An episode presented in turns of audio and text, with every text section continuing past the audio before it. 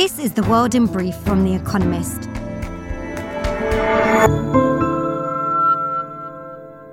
Our top stories. President Vladimir Putin declared that Russia's largest airstrike on Ukraine since the early weeks of the war was in retaliation for the bombing of the Kerch Bridge, which links the occupied Crimean Peninsula to Russia. Ukraine has not claimed responsibility. Mr. Putin threatened a further, quote, harsh response to such attacks. On Monday, Russian missiles struck the center of Kyiv. Explosions were also reported in the cities of Dnipro, Lviv, and Ternopil. At least 11 people have been killed and 64 wounded. Iran's security forces stepped up their violent suppression of anti government protests that have swept the country following the death of Mahsa Amini in the custody of the morality police. At least 185 people have been killed in clashes since mid September. Fierce fighting between protesters and riot police was reported in Kurdish cities on Monday. The president of Belarus, Alexander Lukashenko, ordered the deployment of troops alongside Russian forces on his country's border with Ukraine. The dictator, who is a close ally of Russia's President Vladimir Putin, claimed without evidence that Ukraine was planning missile strikes on Belarus. He began assembling forces after an attack on Russia's bridge to occupy Crimea on Saturday. Rivian, a maker of electric trucks, saw its shares slide by about 9% after it recalled almost all of the 13,000 of its vehicles on the road over a potential fault. The startup had the biggest IPO of 2021 and nearly 100,000 people have placed orders. But supply chain woes have slowed production. The new glitch will not help.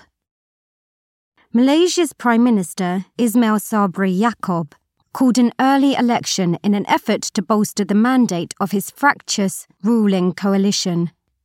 An election was due in September 2023, but now must be held within 60 days of Parliament being dissolved on Monday.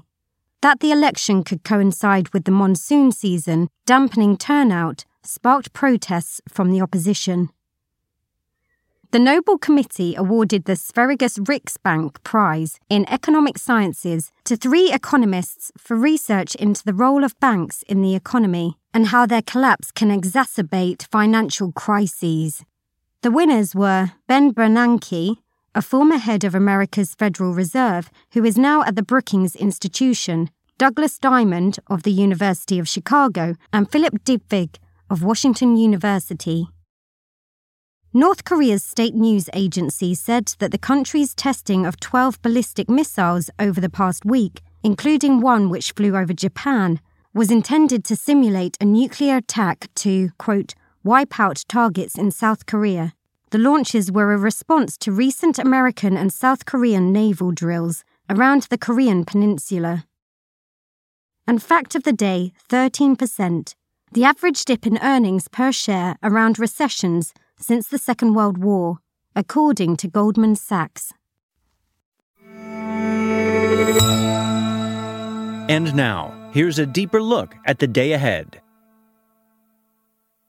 Russia doubles down in Ukraine. The G7, a club of rich democracies, will hold an emergency meeting on Tuesday with Ukraine's President Volodymyr Zelensky. The hastily convened session is in response to Russia's missile attack on civilian infrastructure and cities in Ukraine on Monday, which killed at least 11 people and injured about 60. The European Union said that such attacks constitute war crimes. The G7 will consider what further pressure can be applied to Russia to stop its assault. Monday's missiles were retaliation for an attack on a bridge linking Crimea and Russia, but many worry that the bloodshed heralds a new chapter in an already cruel war.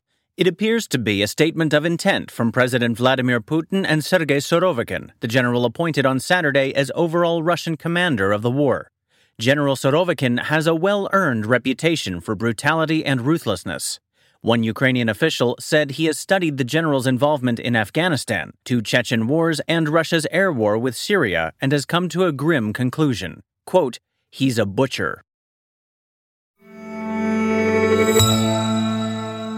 Japan reopens to foreign tourists. More than two years of pandemic induced isolation have ended in Japan. From Tuesday, travelers from dozens of countries will be able to enter without visas and move around without government approved guides. Japan's government hopes tourists will help reinvigorate a flagging economy. Some 32 million foreigners visited Japan in 2019. Inbound tourism spending amounted to nearly 5 trillion yen, or $34 billion today. The country had planned for 40 million arrivals in 2020 with the Summer Olympics in Tokyo. Instead, just 4 million entered. Last year, the number dipped to below 250,000. The yen, being at its weakest level against the dollar in nearly 25 years, may inspire shopping sprees. Airlines are increasing flights to Japan, but one lucrative group will not be back just yet. In 2019, Chinese tourists accounted for 28% of arrivals and 37% of tourist spending, but their government is still restricting travel abroad. Without them, Japan's tourism industry may yet take years to recover.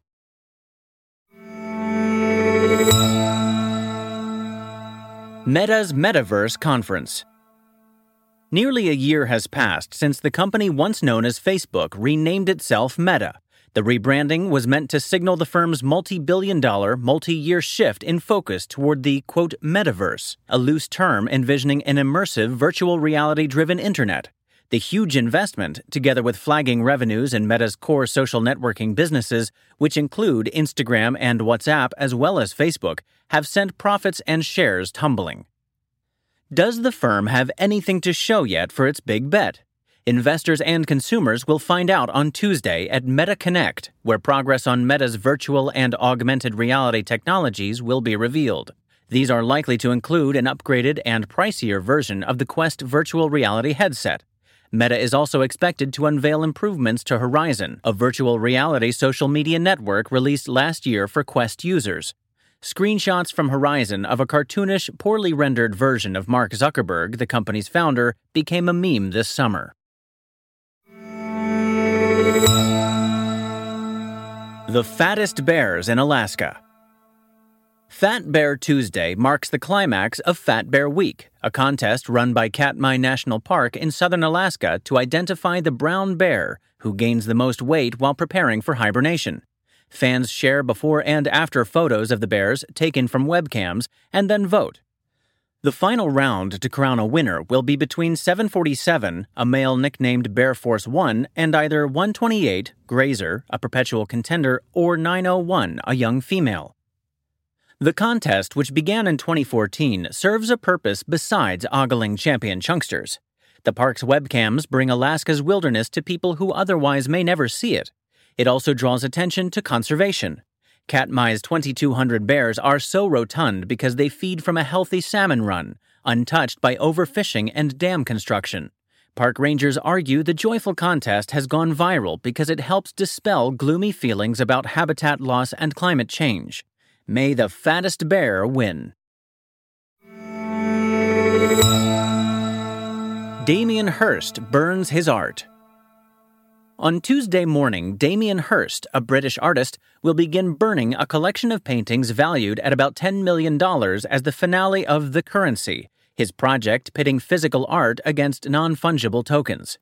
Last year, 10,000 of Mr. Hirst's paintings featuring colorful enamel spots made in 2016 were made into digital files known as NFTs. Each NFT was sold for $2,000, but buyers were later given the choice between keeping the NFT or swapping it for the painting. Unwanted paintings are now being burned and rejected NFTs deleted.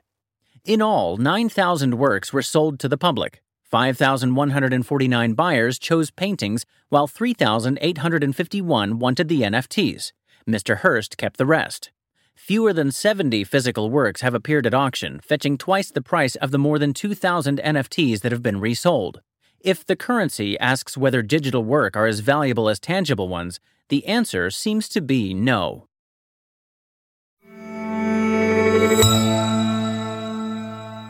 Daily Quiz Our baristas will serve you a new question each day this week.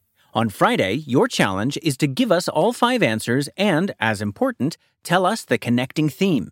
Email your responses and include mention of your home city and country by 1700 hours BST on Friday to quizespresso at economist.com.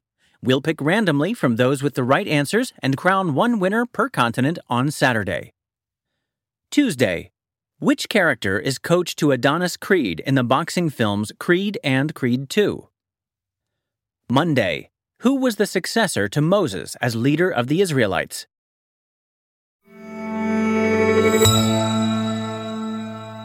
Finally, here's the quote of the day from Thich Nhat Hanh, who died on this day in 1926. Many of us have been running all our lives. Practice stopping.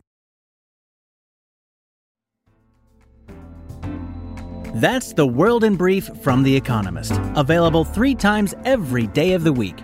You can also hear interviews and analysis from our journalists, including our current affairs podcast, The Intelligence, on your podcast app. And subscribers to The Economist have access to each week's full edition in audio.